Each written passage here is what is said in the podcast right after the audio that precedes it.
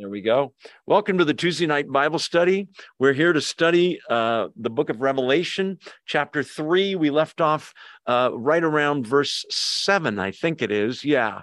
Um, Jesus, well, as you know, Paul wrote letters to churches, two to the church in Corinth, uh, the Colossians, that's a letter to a church. The Thessalonians got two letters from him. There's others. Jesus writes seven letters to seven actual churches in the first century, and we have them recorded here. He dictates them, John writes them down. So the thing is, each of the seven churches has the letters have something for every church and every person. The reason we know that is it says, He that has an ear, let him hear what the Spirit says to the churches. So, with that in mind, we're almost done. We've got uh, two left, and then we're going to quickly review them. Uh, let's see. So we just came through Sardis in verse one of chapter three, and now we are down to verse seven, and we're going to talk about the church in Philadelphia. These are all churches in what was called then Asia Minor. Today it would be, or Asia the Less, they would call it. Asia the Less or Asia Minor is what we would now call Western Turkey, the country of Turkey where they invented Thanksgiving. No, I'm just kidding. Okay, so let's read the letter and then we'll talk about it.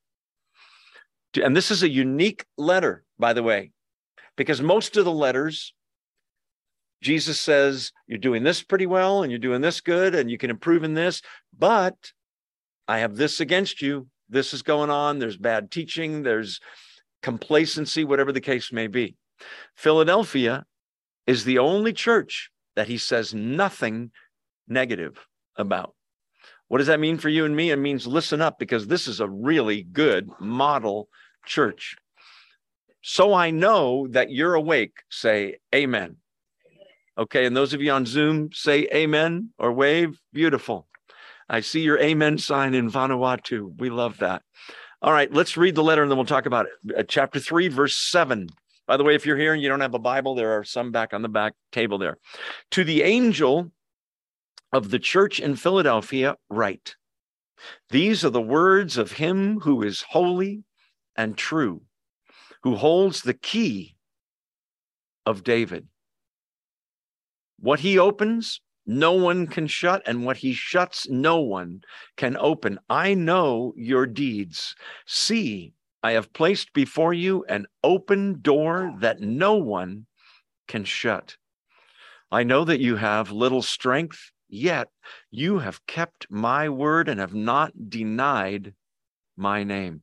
I will make those who are of the synagogue of Satan, who claim to be Jews, though they are not, but are liars, I will make them come and fall down at your feet and acknowledge that I have loved you. Since you have kept my command to endure patiently, I will also keep you from the hour of trial that is going to come on the whole world to test the inhabitants of the earth. I'm coming soon. Hold on to what you have so that no one will take your crown. The one who is victorious, I will make a pillar in the temple of my God. Never again will they leave it. I will write on them the name of my God and the name of the city of my God, the new Jerusalem, which is coming down out of heaven from my God. And I will also write on them my new name. Whoever has ears, let them hear what the Spirit says to the churches. That's the letter. I wanted to read the whole thing. We usually do that. So when you read Philadelphia, obviously it's not Pennsylvania. This is another Philadelphia. Philadelphia means brotherly love or city of brotherly love. Of the seven cities that he writes to, this is the youngest city. It's modern day Alaşehir in Turkey. Uh, and astoundingly, he has nothing bad to say to this church. The church that follows it, the final church, Laodicea, Jesus has nothing good to say. Yikes. We'll see that in a little while. So uh, let's see, Philadelphia was known for the city in that area that spread Greek language and culture and manners to that whole area. Um, and so there were Christians there in this church. They the city was on one of the greatest highways that led from Europe to the east, from one continent to another. So let's take it apart. Uh, verse seven to the angel, that means messenger. It's not a, a, spirit being. Sometimes it is, but when you see messenger, the word means messenger. It means the pastor, really, or the head elder of that church. That's who he's writing to. Obviously, that head elder, if it was me, I would have to read the letter to the church. Imagine a letter from Jesus to our church. We would take it apart word by word. That's what we're about to do. So, this is what he's supposed to write. These are the words of him He's talking about Christ himself, who is holy and true, who holds the key of David. Let's take that apart. So, first of all, holy means set apart completely to God. We desire to live holy lives, don't we? Very few people do. We usually live with some of our time and our energy and our minds in the world and their values and some in God's. Hopefully, as we grow, we're more and more in God's world and less and less in the world um, and all of its values. So it's the words of Him, Jesus, describing Himself, who's holy. And then the next word is true. There's tr- two words for true in Greek. One is true as opposed to false or untrue. That's pretty obvious. Um, like a, a lie would be the other word, untrue, or something that's truth. But the second word for true is true as opposed to fake. In other words, authentic, the real, genuine article. He's telling them that he's the one who's holy and the one who is genuinely God, the Messiah, Jesus Christ. He says that he holds the key to David. Now, this comes from Isaiah 22. A lot of revelation comes from the Old Testament. You're going to see that more and more as we get into chapter four, all the way for the rest of the book. Isaiah 22, um, there's a weird little story that Hezekiah's servant, uh, Eliakim, gets authority over King David's house and gets the keys so that he's in charge of and has access to everything, all of his treasures. King David is the king of Israel. Jesus is the ultimate king descended from King David. So God has that same key. So there's a Jewishness to this, but it goes beyond Judaism to all of humanity. The guy who holds the key of David, that's what he's calling himself. If you have keys, it means you have authority, right? Um, most of you probably don't have keys to this building right? If you did, that would mean you have authority to come in and go out, authority to let people in or not, maybe. You have authority that in the sense that they trust you here enough to give you a key. He's the one who holds the key of David, the king, not only of Israel, but of the whole world. And then he's going to elaborate on this key because keys speak of what? Doors. And he says he's the one that opens and no one can shut. And what he shuts, no one can open. So the question is, where does this door lead? Well, it's interesting. Jesus says in the Gospel of John that he himself is the door. Do you remember? A door is a way in or a way out. Jesus is the door, the only way. I'm the way, the truth, and the life. No one comes to the Father except by me. Jesus has the audacity to say it would be audacious if it wasn't true, but it is. So he has the key to David. He has the authority to let people in or not, shut people out. The question is, into what? Out from what? And the answer is the kingdom of God. He's the only way. He is the one access point for coming to God, salvation. The reason for that is all the others Mohammed and Joseph Smith of Mormonism and Buddha and Confucius and Zoroaster and Jim Jones and whoever else you want to mention, Shirley MacLaine and the New Age movement, they're all worldly teachers who don't teach God's truth. Jesus teaches God's truth, but beyond that, he's the only one that died for the sins of the world and can now make us able to go into God. So he's the one that opens and nobody can shut. If Jesus opens the door to you to heaven and receives you, no one can get in the way and slam that door. By the same token, if you're not a believer in the Lord Jesus Christ and you try to get into heaven, you cannot get in. There's no other way except Jesus, because without your sins dealt with, you can't live in heaven with God. He opens what no one can shut, he shuts what no one can open. Total sovereign power. And as it says in most of these letters, verse 8, I know. I know your deeds. Jesus sees not only the deeds, even the motivation um, and the purpose of those deeds. He sees it all. So, uh, a little background before we get any further. Philadelphia was known as Little Athens, like Athens, Greece. It was like a miniature version. Athens had all kinds of temples to pagan gods. They had smaller versions, but a bunch of temples to these pagan gods. Um, they had, and you, those of you that are in California can relate to this, they had lots of earthquakes, lots, to the point that you'll see in a second that he's writing this so specifically to them. Listen, there were so many earthquakes that people constantly, the earth is shaking, you'd see everybody running out of town to get out in the open, away from the buildings, big tall pillars, temples, other buildings. When the earthquake had st- stopped and the earth stops moving, you'd see everybody coming back. So there's a lot of going and coming back in that uh, city. He's saying to them, I know about your going and coming. You'll see where he ties that in in a second. Um, so he says, I know your deeds. He sees them, he has judged them. You'll see that he's judging them very, very well. See, I have placed before you an open door that no one can shut. I'm in verse 8. I know that you have little strength or a little power, some translations have, yet you have kept my word and have not denied my name. Okay, so we're going back to the guy with the keys. Remember, he is the door. He has set before them an open door. Okay. Some take this to mean, and it might mean all of these things. Some take it to mean that the open door is because they are getting an A plus on their grade here. He's saying, You're saved. I have set before you an open door to heaven, both you will go there when you die, or you will go there when the rapture happens or the second coming. But also, open door means communication. Okay. The following church after this one, Laodicea, there's a door.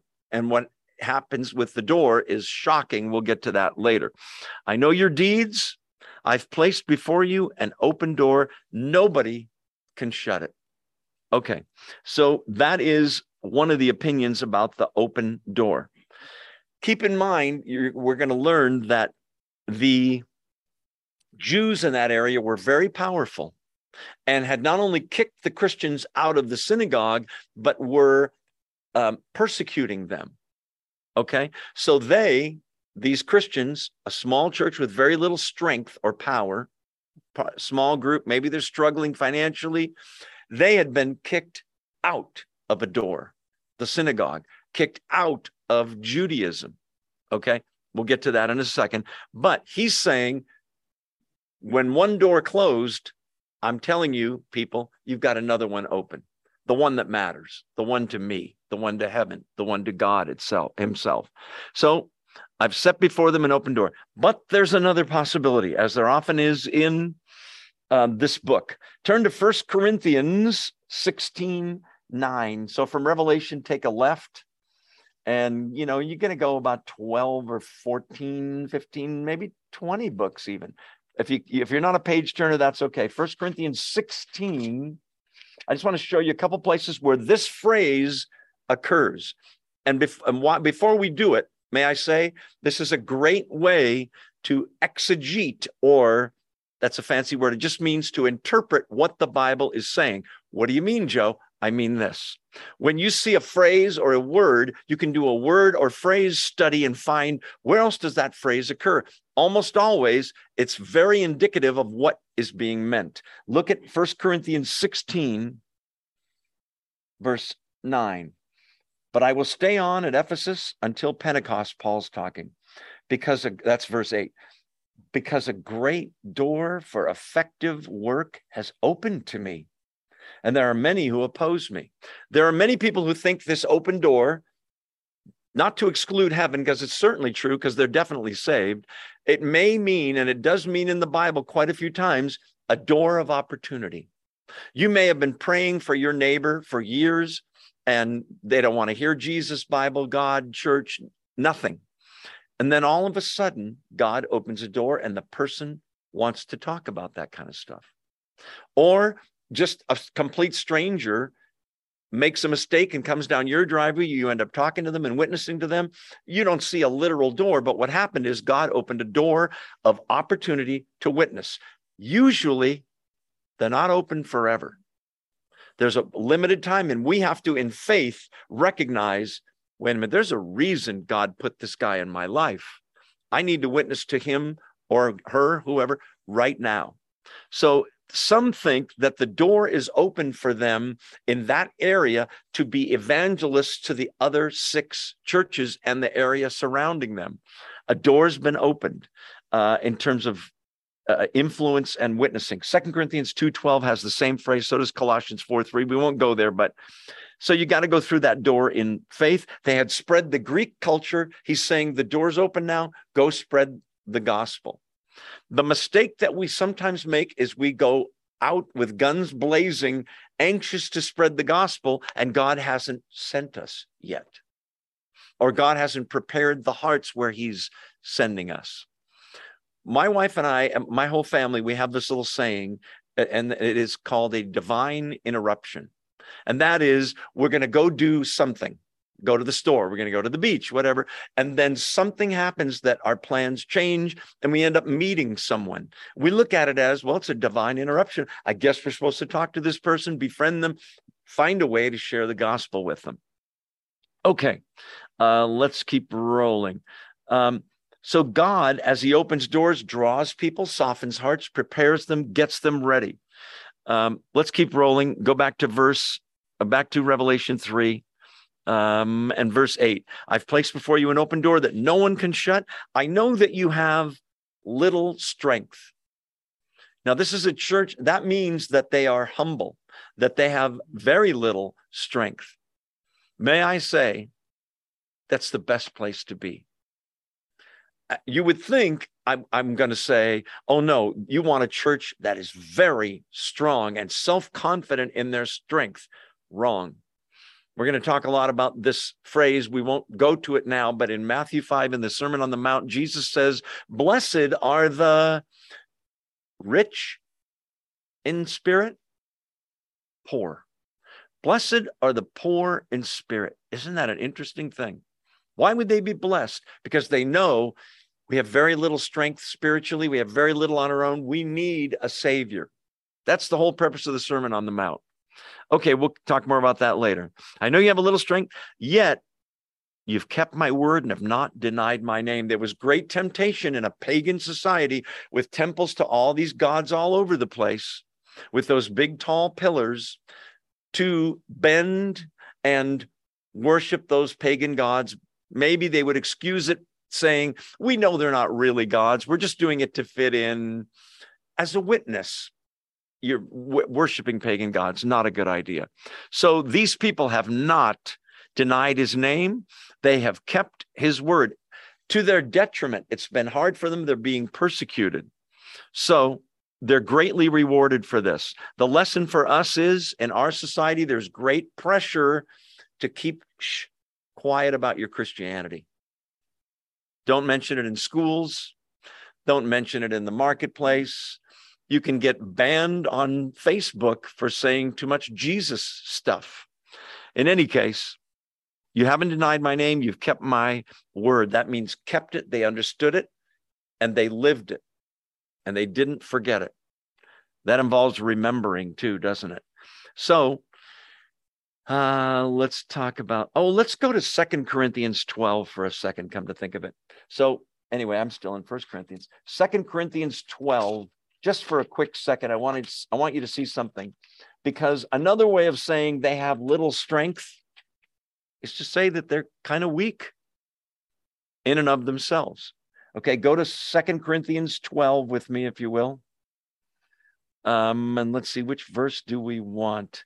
Second Corinthians 12, I think we want verse uh tw- well 7 to 10 let's read that paul's talking to keep me from becoming conceited because of these surpassingly great revelations. Paul gets to go to heaven, gets a trip to heaven. By the way, stay tuned in chapter four. John gets a round trip ticket to heaven.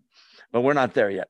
To keep me from being conceited, be, becoming conceited because of these surpassing great revelations, Second Corinthians 12, 7, there was given me a thorn in my flesh, a messenger of Satan, some physical ailment, probably. What was it? We don't know. There's a million theories. I'm not going to go into it, but he's got some constant pain or physical ailment. It's keeping him humble, it's keeping him weak, it's keeping him dependent on God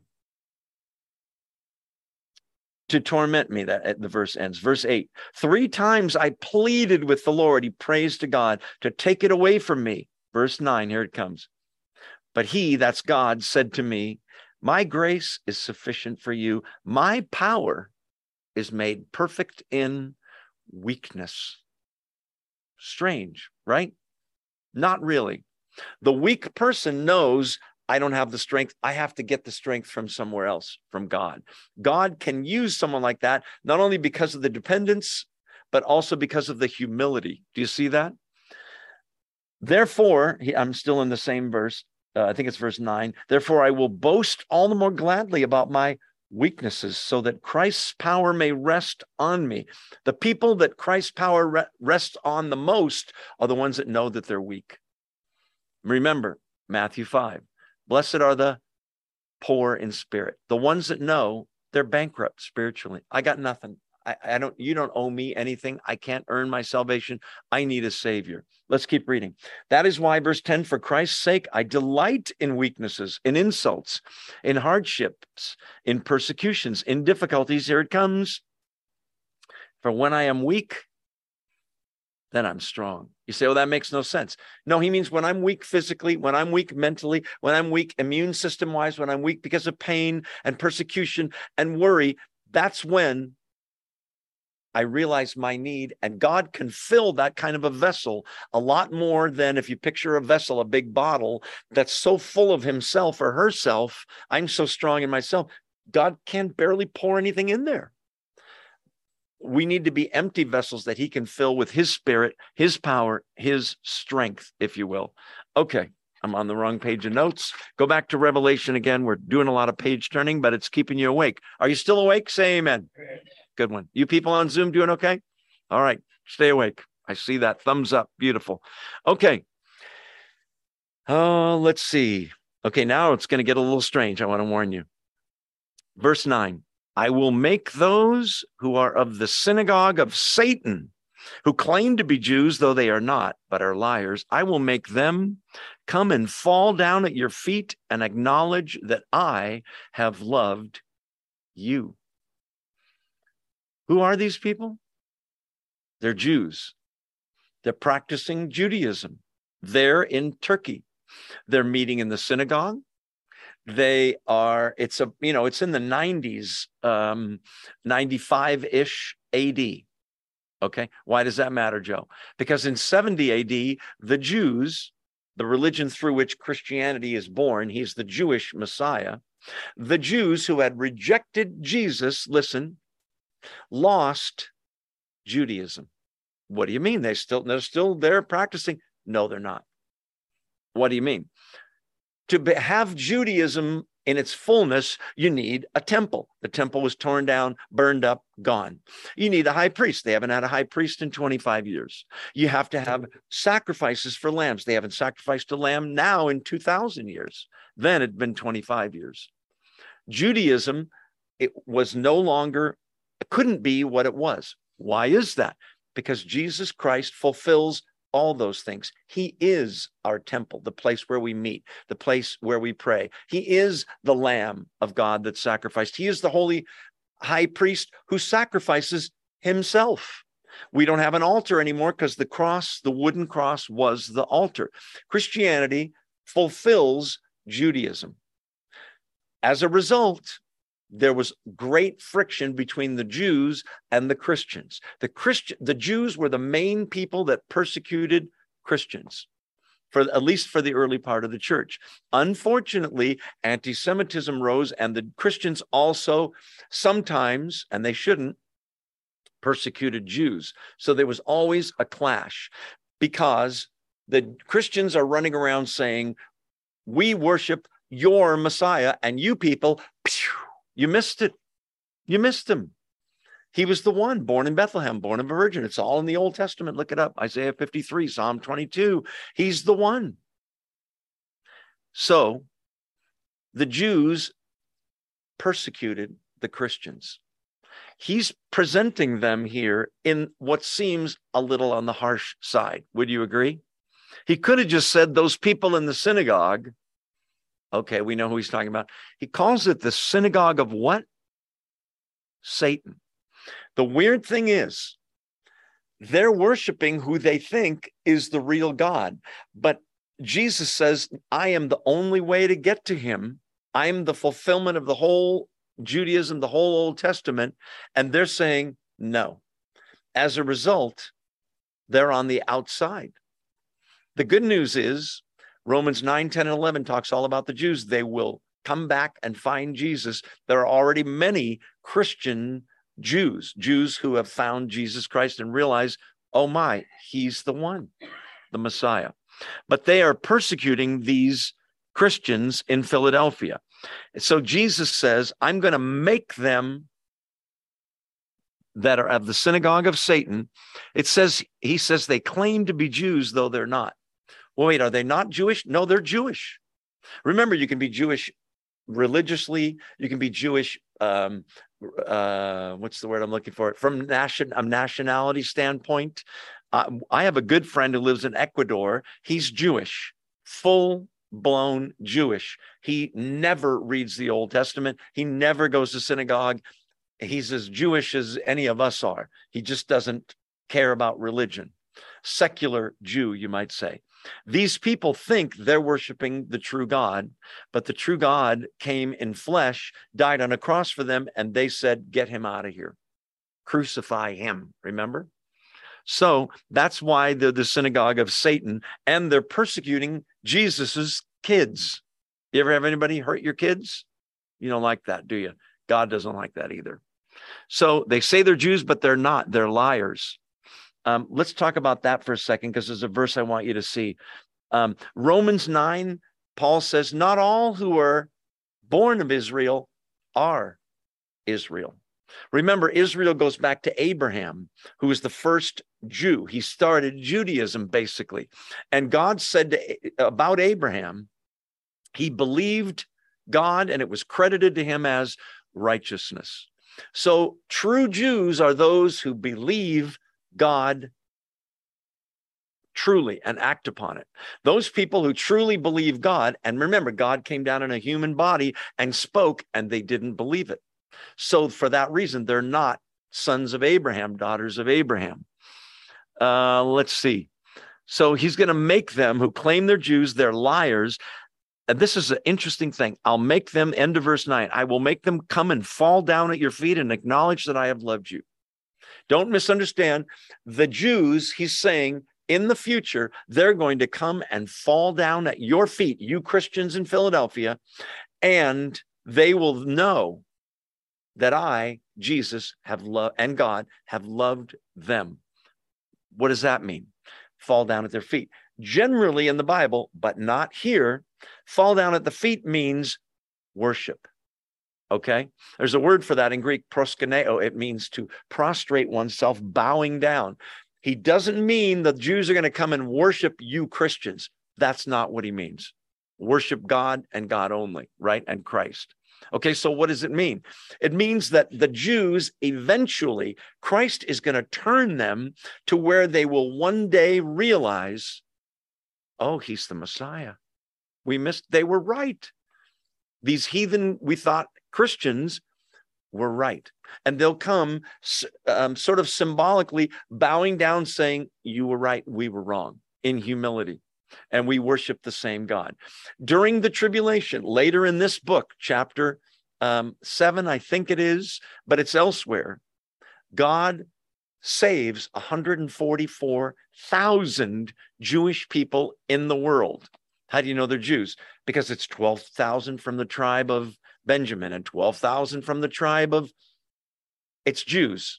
Those Jews evangelized the world in the last days in a way nobody's ever done. Amazingly. there are already Jews, as I said, finding Jesus Christ. You can look up Jews for Jesus, Messianic Jews. There's all kinds of websites. It's a wonderful thing.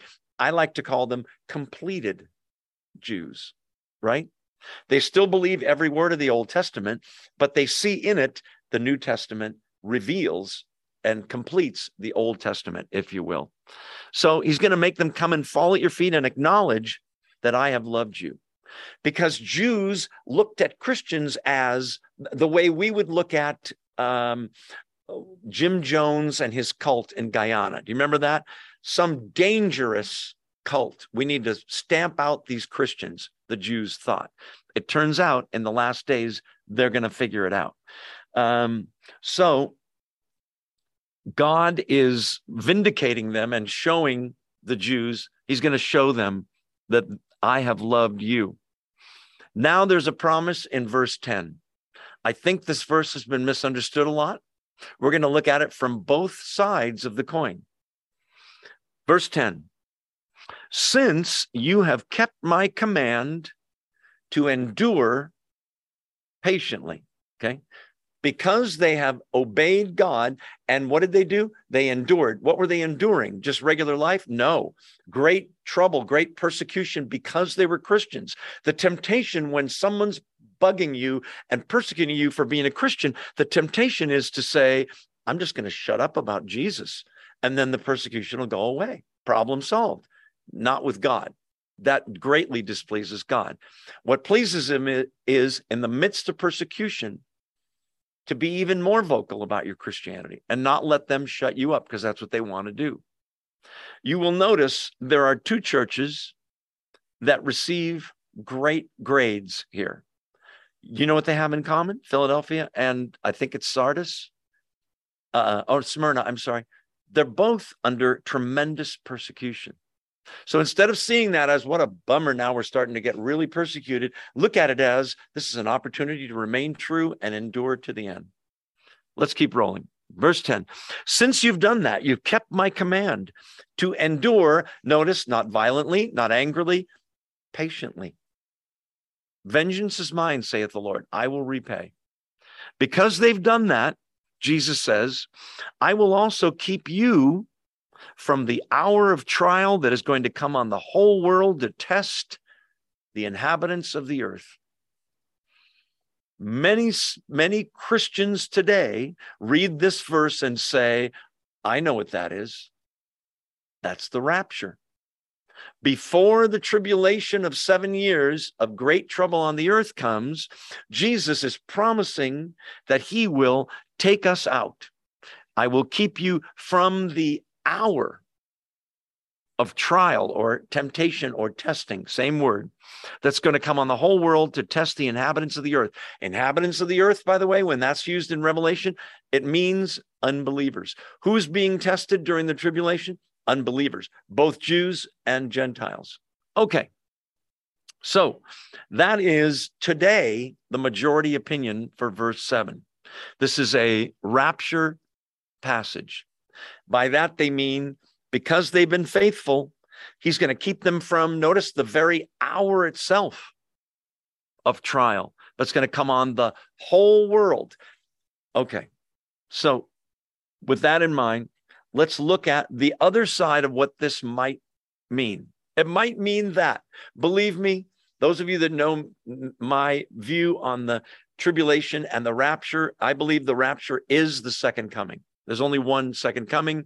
We're raptured at the end. Yes, we go through the whole tribulation. Yes, we might be persecuted. Yes, we might be martyred, killed. We might. We go through the whole thing. That's what I believe. I used to believe the other way. This is the one doctrine I hope I'm wrong about. I really do. Okay. Um, so let's look at some other sides of this. All right. Isaiah 45 14. Um, by the way, God promised the, the Jews, this is interesting. God promised the Jews that eventually, this is Old Testament, that eventually Gentiles, that's non Jews, would honor them and acknowledge their God. And you know what? It happened the last 2,000 years. All Christians, if they know their Bible, realize we're worshiping the Jewish God. We're saying you Jews had the right God. You just didn't recognize the Messiah. Now the tables are turned, and the Jews are in the role of the unbelievers, and they're going to come and admit to us when they come to faith in Jesus. Okay. So let's look at verse 10. Since you've kept that command and endured patiently, I'll keep you. Okay. The first thing is from. I'll keep you from it. I'll take you out. It's a rapture. Is it? The word from is two letters in Greek, ek, E K. Tereso, ek, keep from. The problem is ek, E K in Hebrew can mean in, during.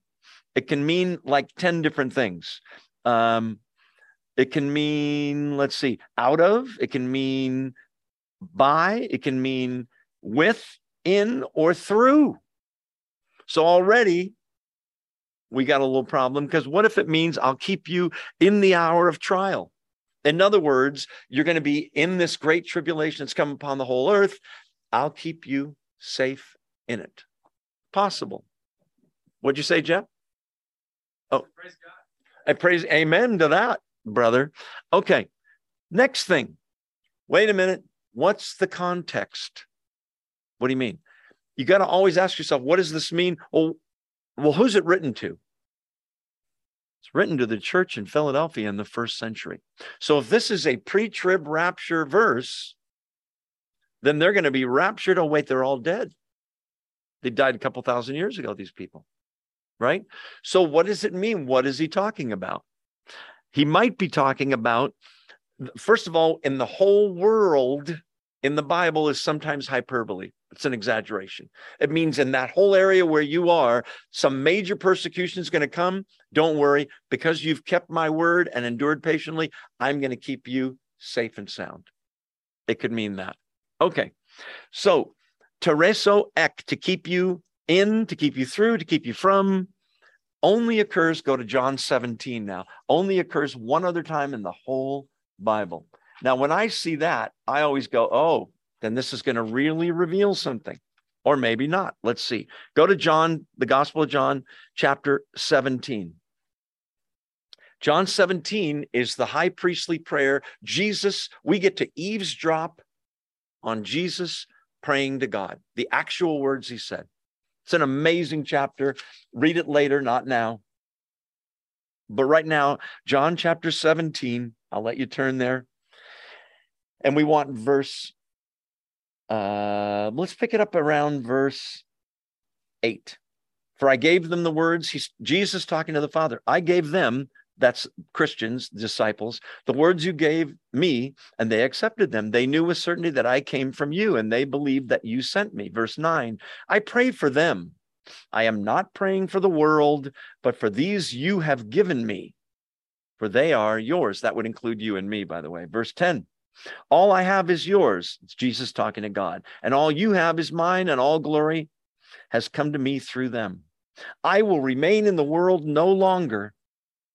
Don't miss this. I, Jesus, will remain in the, he's about to die, go to a grave, rise from the dead, and ascend to heaven, right? I will remain in the world no longer, but they are still in the world, believers. And I'm coming to you, Holy Father.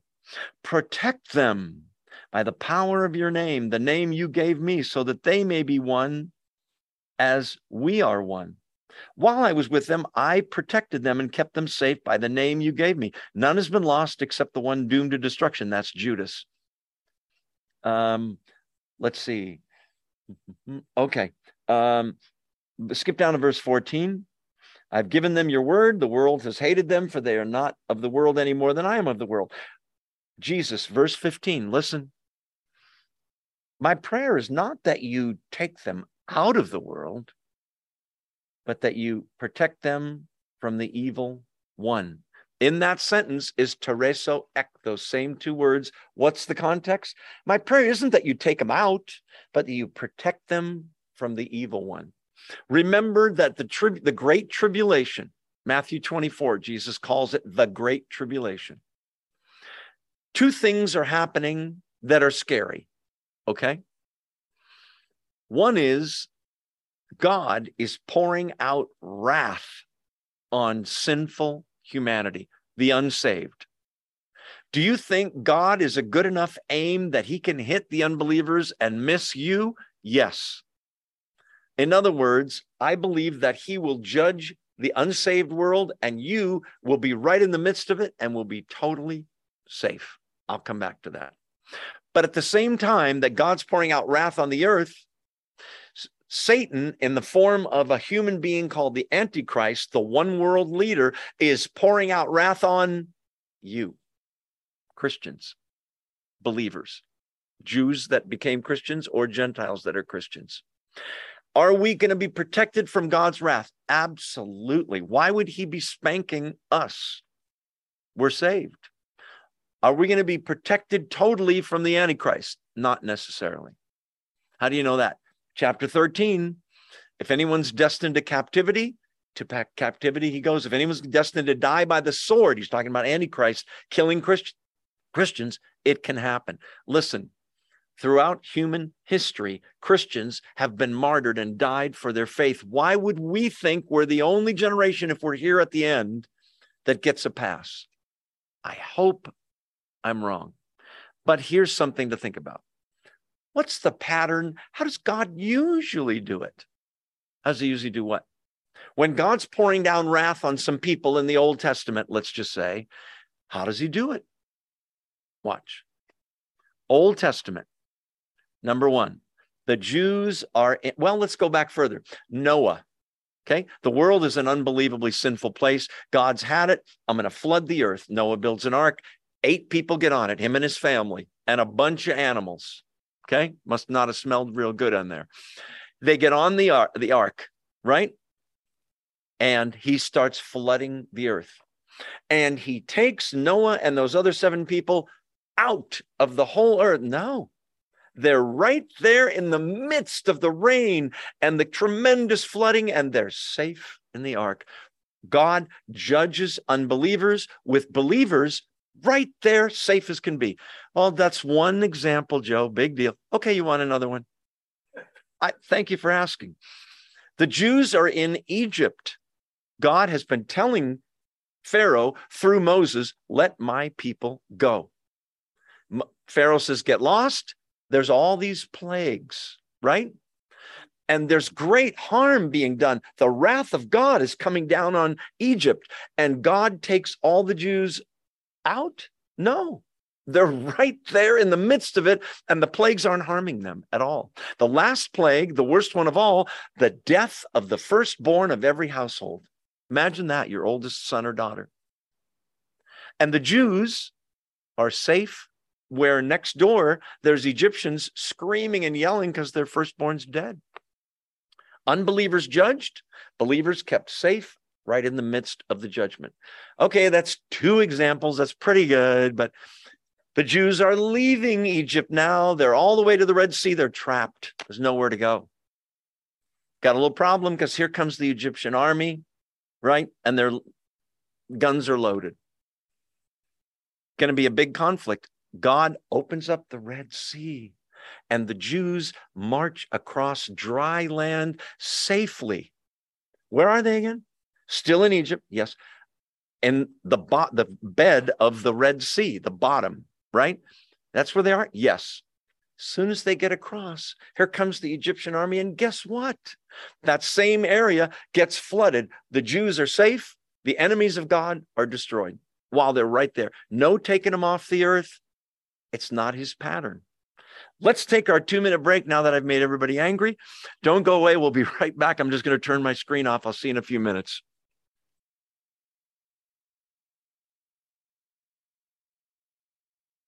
All right, we're back in Revelation 3. And um, let's see. Uh, by the way, somebody here has the New Living Translation, which is not a paraphrase, it is a translation, and her version has the word protect, not keep out of or from, but protect. That's interesting. Okay. Um, you've kept my in, command to endure patiently. I'll keep you f- from or in or through the hour of trial that's going to come on the whole world. So that might be a local thing there. This might be, some people think that the seven churches, listen, are seven uh, successive periods of time. But isn't the end of the world the tribulation? Yes. So shouldn't the last church be the one that hears this, Laodicea? Well, they're kind of sinful, so they don't for whatever reason. Um, let's see. We already talked about that. By the way, Jesus said, I'm with you until the rapture. I'm with you till the end of the age. The end. Five times in the sixth chapter of John, Jesus says about everyone that believes, five times, I will raise him up seven years before the last day. No. What does he say? I will raise him up on the last day. Could there be a day after the last day? Let's say he raises us up in the rapture seven years before the tribulation starts. There can't be a day after that, then. It has to be at the second coming, I think. I could be wrong. Um, the church, by the way, believed that the church would go through the tribulation and the rapture is the second coming for about 1800 years of Christian history. There's very, very, very few uh, church fathers that believed otherwise. One last thing, verse 10 I will keep you from the hour of, or in the hour of trial. Okay. Now, that's peirasmos in Greek. It means trial, testing, or temptation. What's your point, Joe? Thlipsis in he in Greek, sorry, means tribulation doesn't use that word. Jesus does in Matthew 24. Here, it's an hour of testing or trial uh, in some way. Okay. Uh, we already heard that. By the way, the other six churches, well, the other five that are Christian, why don't they get this promise? Another question. Okay, so I told you about Noah. I told you about the Jews in Egypt. I told you about the Red Sea. Um, I won't bother. If you get the notes, you'll see there's a long list of really well known Christian uh, church fathers and historians. Um, R.C. Sproul, John Piper, Tim Keller, Walter Martin, Martin Luther, Charles Spurgeon, John Calvin, D. James Kennedy, uh, Walt, William Tyndale, Isaac Newton, Jonathan Edwards, C.S. Lewis, Charles Wesley, George Whitefield. Who are these people? They all believe the church goes through the tribulation and the rapture is the second coming. It's not just the crazy guy on Tuesday night. There's a few others of us. In any case, I hope I'm wrong. Did you hear me? I really do hope I'm wrong. Back to the text. Are you still awake? Say amen. amen. Okay.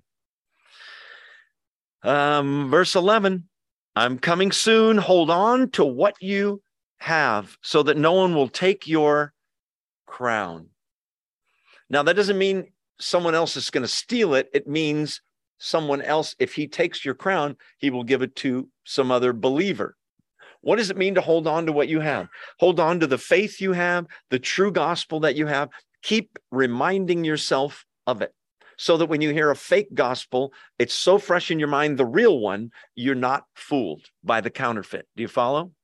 Very important that we remind ourselves of the gospel. You do that in Bible study. You do that by going to church. You do that by reading the word daily, praying, studying. Very, very important. So he's saying, prepare for his coming. Now, the word soon, I'm coming soon, can mean I'm when I come, I'm coming very quickly. Matthew 24 says it's like a lightning flash from the east to the west. The coming of the Son of Man will not be gradual, won't be slow, it'll be very quick. Wanted to mention that. Um, let's see. Yeah, we talked about that. Hold tight to what you have. Don't depart from it. That door of evangelism that they have, the door that's open, the faith they have, the word, hold on to it. Um, this is a crown of victory. He's saying, play to the end of the game, play to the buzzer if you're into sports, um, so that no one will take your crown. Verse 12 The one who is victorious, I will make a pillar in the temple of my God. Stop right there. This is a city with tons of those big, huge pillars. When there were earthquakes, remember the earthquakes, Philadelphia? Often buildings were gone. They just collapsed. And guess what was left? The pillars. That's all.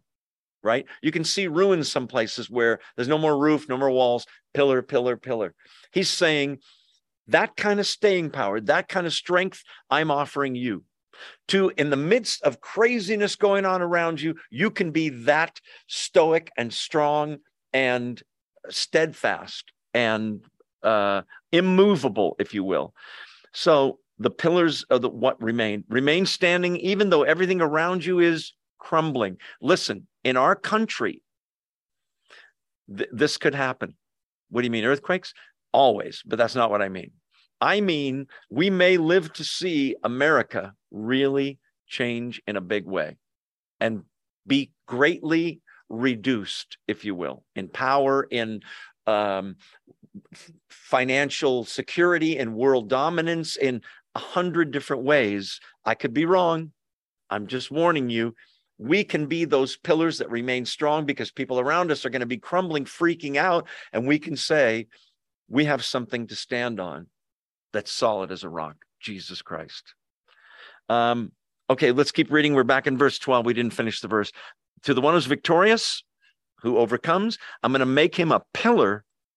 You're going to be just like a pillar. Where? It's not in a city. It's not, it's in a temple, the temple of God. Beautiful. You are the building. Listen to this. Never again will they leave it. What does that mean? Remember, I told you that city that was constantly shaking. Everybody's running out of town and they're all coming back. He says, in heaven, in the eternal state, you can relax. There's no earthquakes. You're not going to go out and come in and go out and come in. You're never going to leave it. Never will they leave it. I will write on them, Jesus talking to who? The ones who are victorious. That's you and me as well. I'll write on them the name of my God that's God the Father. In the Old Testament, the proper name is Yahweh, Y H W H. Yahweh, the pronunciation, by the way, is a guess. Why do you say that? Because the Jews only wrote the consonants. So they write that name down for God as YHWH. It's a proper name, like I'm Joe and he's Tom and he's Jesse. It, it, was God's name, Yahweh. It's from the phrase, I am that I am in Exodus 3. Okay. The Jews also had a word word called El, E L. Okay. In Spanish, it means the, right? In Hebrew, El means God. Just, just the generic name for God. Beth El, house of God, for example. Then they had a word that was plural God, Elohim. Okay. Want to hear a weird thing? Genesis 1 in the beginning, God created the heavens and the earth. In English, it's just God. In Hebrew, it's not El, E L, it's Elohim. You mean gods? I mean God plurality, Father, Son, Holy Spirit. We're about to hear Jesus himself is the creator. Let's keep rolling. So he's going to do some writing, Jesus will. They'll never have to leave it again. I'll write on them the name of my God. So he's going to write on us the name of Yahweh, the name of God. What does that mean? A tattoo? No, listen. When you were a little kid and you brought your lunchbox to school or your jacket or your little notebook, the teacher would tell you what? Write your name in there so we know that it's yours, possession. If Yahweh, if that name is on me, that means possession of Yahweh, property of Yahweh. Don't touch the rest of the world. I love that. So he's going to write on us God's name. What else? The name of the city of my God. That's the New Jerusalem coming down out of heaven. That happens at the end of the book of Revelation. He's going to write that name. Why? Because that's your future home and mine. We'll see the travel brochure when we get to chapter 21. Um, and he's going to write something else. I will write on them my new name. Whose new name? Jesus's. What is it? We're not told kind of a mystery, right? It might just be that he's God of the universe because he is. And people don't usually call him that. In any case, he is writing on us to show his authority over us, but also his ownership of us completely. And then there's that phrase again, verse 13 whoever has ears, let them hear what the Spirit says to the churches. What does that mean? It means there's something there for you and me, for your church and mine, wherever we are. Interesting book. Nothing wrong is said about. You notice he doesn't say, I have this against you, like he has in the other letters. You better correct this quickly, or else there's none of that. This little church, if you drove by it in those days in your little horse drawn cart or donkey drawn cart, you would think, well, there's an insignificant little church. But inside was a bunch of faithful people who refused to compromise with the world, who refused to bow to the pressure and the persecution they were feeling from the Jews, who just said, we're going to remain faithful to what we know is true the gospel. And God greatly commends them. May we all be more like Philadelphia than Laodicea. Um, that's going to be the next one that we're about to do. By the way, in that era, pagans who would worship at a certain temple would sometimes write the name of that particular god on their forehead to show I'm owned by that pagan god. God's saying, I do the same thing. Those are my people. Verse 14. Now we come to the worst of the churches. This church gets grade wise an F, failing, dead, incomplete, zero on the test. To the angel of the church in Laodicea, verse 14, write, These are the words of the Amen, the faithful and true witness, the ruler of God's creation. This letter, I'm going to take one verse at a time and not read the whole thing, just with your permission. Okay. Laodicea, extremely wealthy city. Think Beverly Hills, think New York City, think, you know, uh, I don't know, Belmont or uh, Woodside up in the Bay Area, um, Malibu in Southern California. Uh, so very large Jewish population there a another center for worship of Caesar, of the Caesar. Also, they have the same God we heard a couple letters ago. Do you remember the, the gross one? As- Asclepios, which was the snake god, where you go to the temple at night and lay down there on the cold floor, hoping you'll get healed by this snake god. And they had thousands of snakes in there, not that would not poisonous. And they, if they crawled over you, you might feel like, oh, there's the touch from the God give me a break. Anyway, they had a medical school there and a temple to that snake god. Uh, let's see, the city was so wealthy, they had a huge earthquake that leveled the whole city. And the city was so wealthy, when Rome sent word, we have some money to help you rebuild, the city people said, no thanks. We, we got this. We got enough money and they rebuilt themselves. So they were very cocky, very self confident. It was all about money. And they, you know, this is the prideful city. Um, they exported goods to the world. They prided themselves on three things. And you're going to see in Jesus' letter, he mentions all three because he knows them. Number one, money tremendous wealth. By the way, when you have that much money, you can't help but think, who needs God? I have it all. But as Tim Keller says, if what gives you that peace is something you can lose, then there's no peace in it. Because you can lose your money. It could be stolen. It could be end up worth, it could end up being worth nothing, right? Currency devaluation. So Number one, wealth. Number two, textile industry, famous for their black cloth that they made there. Third thing, uh, they had developed there an eye medicine, a salve, S A L V E, that could be put on eyes that would heal all kinds of things that were wrong with eyes. Eye salve, textile industry, black cloth, and big bucks. Um, Let's see. One other thing you need to know. Uh, there were three cities in this little area. Colossae, which is the Colossian church, they had tremendous wells of cold, clear, awesome water. Okay. Hierapolis, the other town in the neighborhood nearby, had hot springs, hot water, cold water, hot water, This city, the one thing they didn't have going for them, not a good water supply.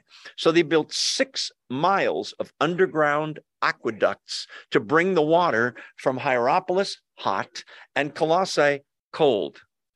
By the time it reached there, it was gross. Not only was it lukewarm, it was dirty. There were all these other deposits in it. They didn't have good water. Alhambra had not been invented yet. Let's keep rolling.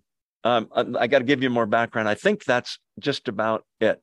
Um, yeah, Paul mentions the this the church in Laodicea in Colossians 2 and 4, both times very unfavorably.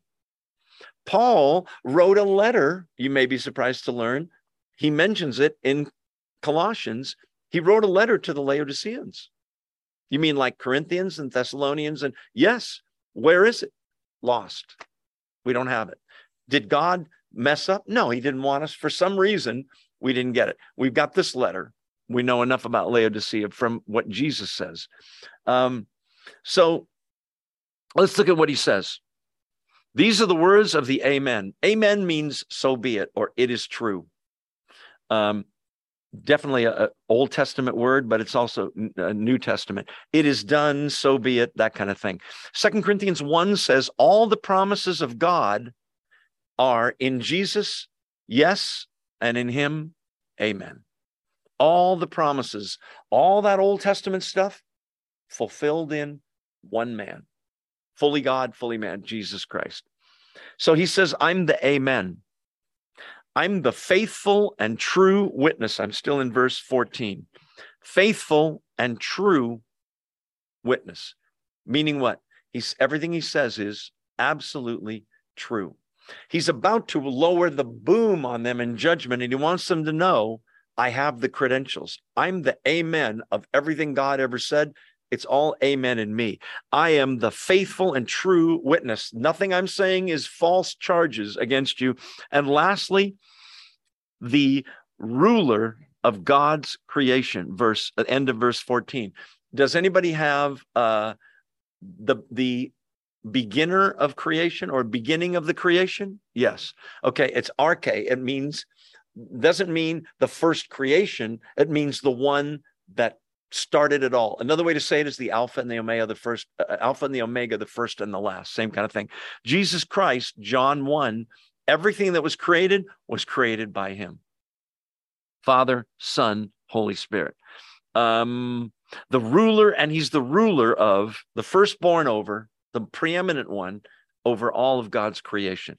He's giving his credentials so they know this is the real deal. This is just not, well, that's your opinion. He's the one right? Um, let's see, I'm still reading. So, who he is is very important. Do you remember Jesus says to the apostles, Who do men say that I am? And they say, Some say you're John the Baptist or Jeremiah or Ezekiel or one of the other prophets. And then he says, in Greek, it reads like this double. But what about you? Who do you, emphatic, say that I am? Do you remember? And Peter, nobody says anything. And Peter says, I say you're the Christ, meaning Messiah the Son of the living God. Remember that? And Jesus says, Blessed are you, Simon Barjona. Flesh and blood did not reveal this to you, but it came from above. My Father revealed it to you. Anyway, who he is is very important. We already talked about Alpha and Omega. Uh, Colossians 1, I won't go there, but it talks about him being the creator of everything. Same thing with Hebrews 1, um, the initiator of creation. Okay, there it is again, verse 15. I know your deeds. You get the feeling he knows? You think you got God fooled? I got Jesus doesn't know. He knows. Right? You can't hide from him. Even your motives. You might do nice things and have a bad motive. He knows. It's a little scary, isn't it? I know your deeds, that you are neither hot nor cold. I wish you were either one or the other. Isn't that interesting? You're lukewarm. You're not hot or cold. What do you mean by hot and cold? I don't mean temperature wise. Some have fevers, some are under 98.6. It means this hot means zealous on fire for God, so excited that they're saved, so thankful, so into the word, so into wanting to please God, the one they love, so into obedience, so into spreading the gospel, so into studying the word. They just can't get enough of it. Hot. Cold, just the opposite. Eh, I, I don't really I'm not into the Bible God thing. It's just not my thing. So you people, if that works for you, that's great. I, I don't believe anything. I'm an atheist or I'm an agnostic. I'm just not sure. Listen, you might say, of course he wishes they were hot. Why cold? Here's why. Because if you're cold like that, God built into every single person. In his in Ecclesiastes, it said God, it says, God has placed in, built into the heart of man, it placed eternity in their hearts. Meaning what? Blaise Pascal, the famous philosopher who was a Christian and a mathematician, he's the one that said, inside of every human being, listen, if you remember nothing else, remember this. Inside of every human being, there's a vacuum, a hole I don't mean a physical hole. I mean in their soul or their spirit. What do you mean? I mean there's a God shaped, that's what he called it, vacuum. Everybody's empty. Yes, family is very satisfying, and my job, I make a lot of money, or I ran for office and I'm now the governor of California. Good Lord help us. Anyway, I'm the governor of California, or I'm the president. I've had great success. I've got notoriety for my art. I have PhDs behind my name. Why am I so empty? There's a God shaped vacuum, and the only thing that will fill it is God and people stuff money in there and sex and power and sin and drugs and alcohol and nothing ever works folks. Nothing. If you're not done stuffing stuff in there let me save you some time. Nothing works. Nothing except god jesus christ. Okay so what, what's the point of all this? Um, if they're cold, they're still empty. And there might be a chance that they will hear the gospel and realize this is exactly what I need. I know that I'm a sinner, I, but lukewarm means I've got just enough Jesus to make me miserable in the world, but I also got just enough of the world to make me not that interested in going to the deep end of the pool of Jesus. I'm already okay religiously. I'm lukewarm. The Jews were lukewarm. By the time Jesus shows up, they're going through the motions and all the prayers and the sacrifice, and they don't mean it, and they're not obeying, they're not really into it. Those people that think that they're rich spiritually are the hardest ones to reach. Oh, I've already got it, my, that all worked out. The one that's got nothing when you say to him, What happens when you die? If they're honest, they go home at night and go, Yeah, what does happen? But if I think I've got my own little religious thing worked out, I've got enough of Jesus, I'm lukewarm. You go to church? No, now and then, but not really. You read your Bible? No, no. I, but I've got it handled. Those people are not poor in spirit. The ones that are poor in spirit are the ones that have thrown up their hands going, I need a savior. Matthew 5, 6, 7, the Sermon on the Mount, Jesus spends three chapters showing the Jews you can't keep the law. You think you're going to keep the, all these commandments and get to heaven? He goes to extremes to show them. He says, You've heard it said, you shall not commit murder. And they're all going, Yeah, I'm good on that one. I haven't murdered anybody. And then he says, But I tell you the truth. If you've even said, You fool, or said something mean to somebody, you're just as guilty. Oh boy, you shall not commit adultery. I'm good on that one. Are you? Yeah, me too. We're good on adultery. Go keep going, Jesus. And Jesus says, but I tell you, if you've even looked at a person or a picture of a woman or a man and lusted after it, you're just as guilty. What's he doing? Being picky? No, he's trying to show them you can't fulfill the law perfectly. Then he really lowers the boom. I think it's chapter five, where he says, Be as good as you can be. Just do your best. No, he doesn't say that. You know what he says? Be perfect. Now, wait a minute. Nobody can be perfect. That's just ridiculous. Exactly. He's trying to get them to see oh, wait, we are the spiritually bankrupt ones. Okay, well, what do we do?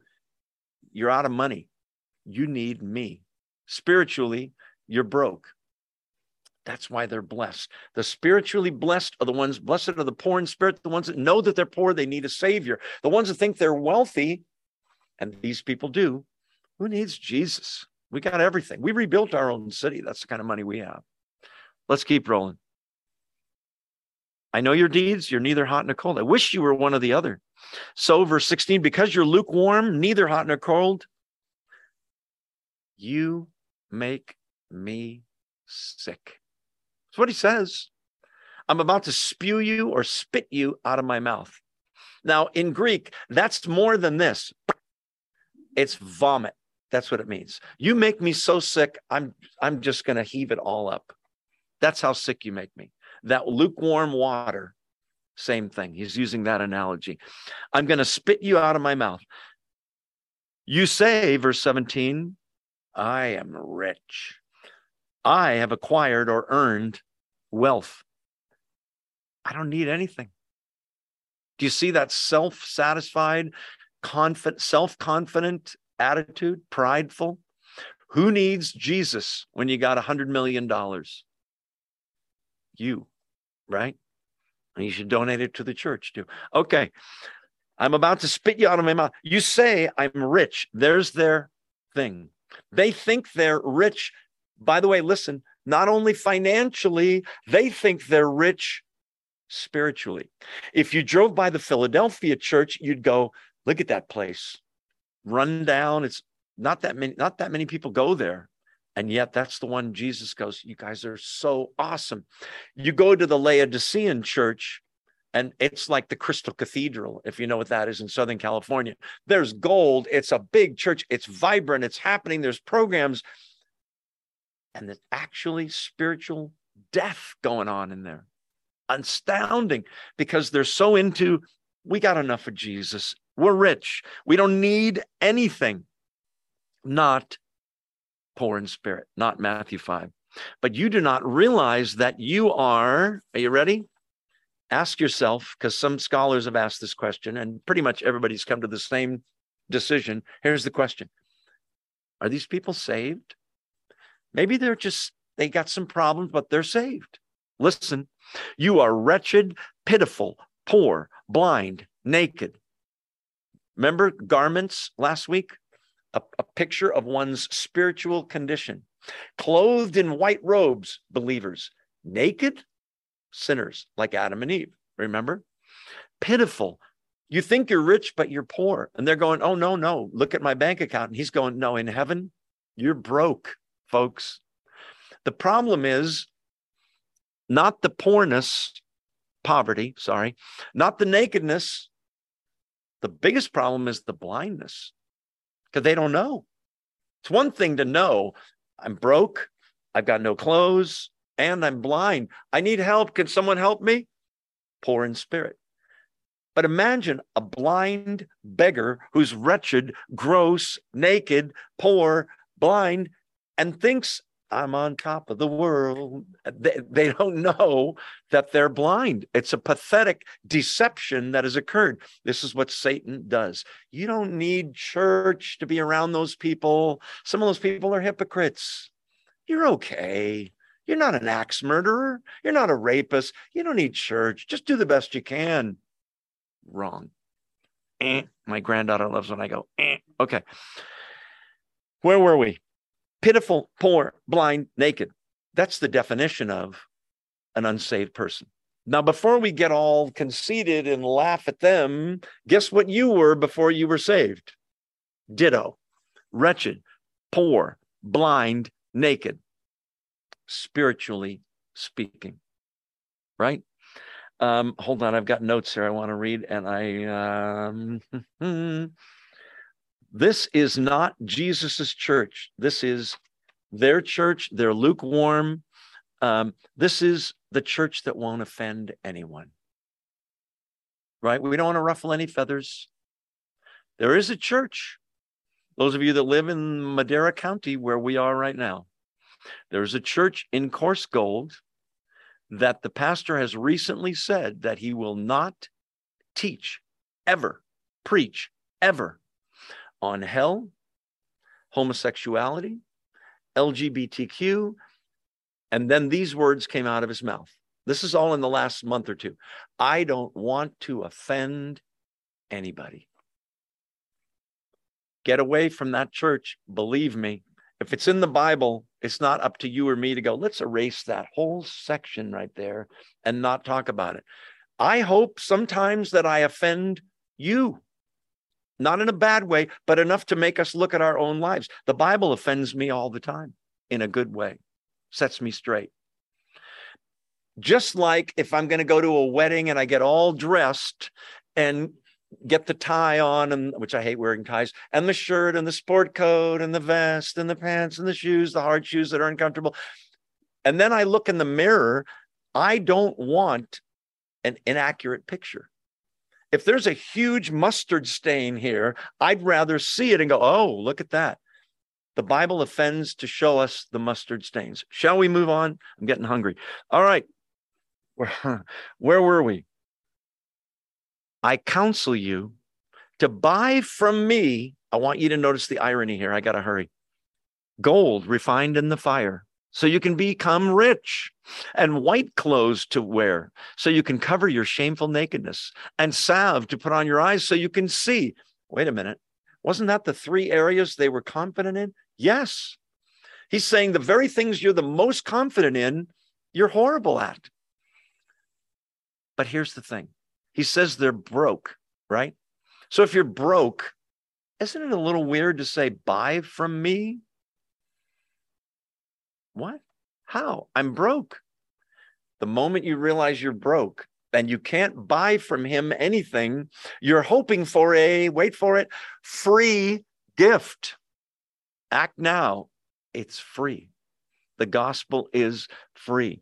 Um, we'll get to this more next week because we're almost out of time. I'm trying to rush.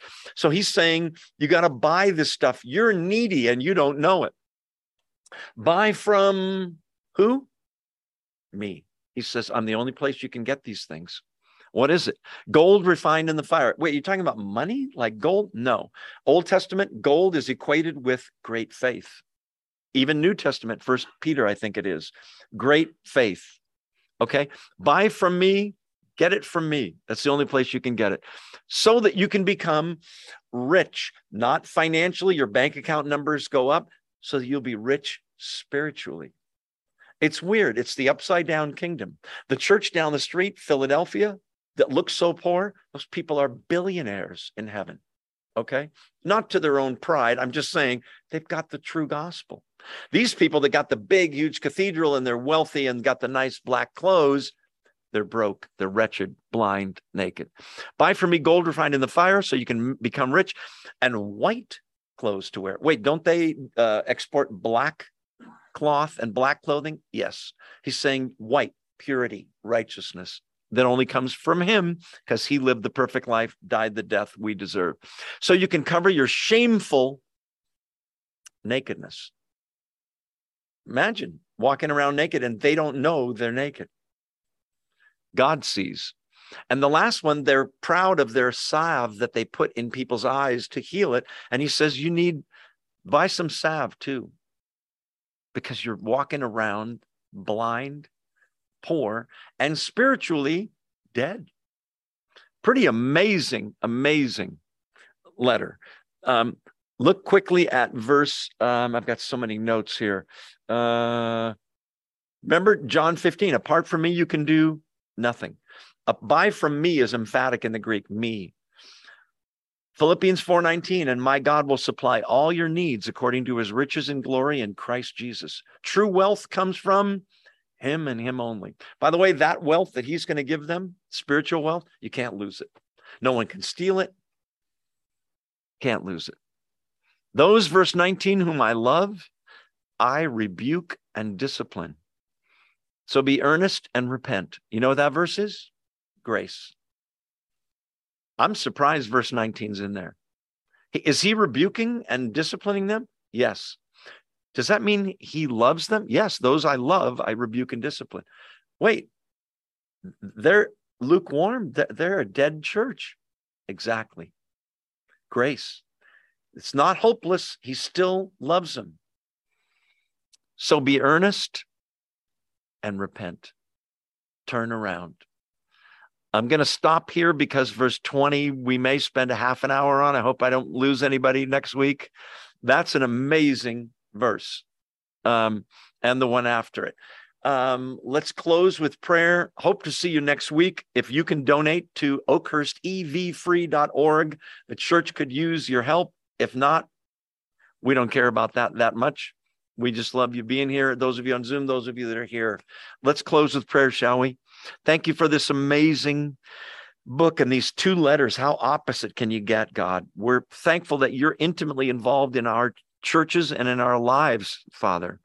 Help us to see open doors for witness and the open door of fellowship with you, Father. Help us to spread the gospel and love others and walk through those doors in faith. Thank you for uh, all that you've given us. Help us to hold on to it and believe it. Never deny it or you, even if we're persecuted, Father. Keep us from or through trial and temptation. Either way, God. And I hope you rapture us early, and I hope I'm wrong, Lord. But either way, we trust you and we love you. If we're lukewarm, will you show us, Father, and make us hot uh, for zeal, with zeal for your gospel, Father? Thank you for these truths. May they change the way we live. We pray all these things in the mighty name of the Lord Jesus Christ. Amen. Make sure you say hello to someone you don't know. That's really important. Those of you on Zoom, God bless you. Thanks for being here. See you next time.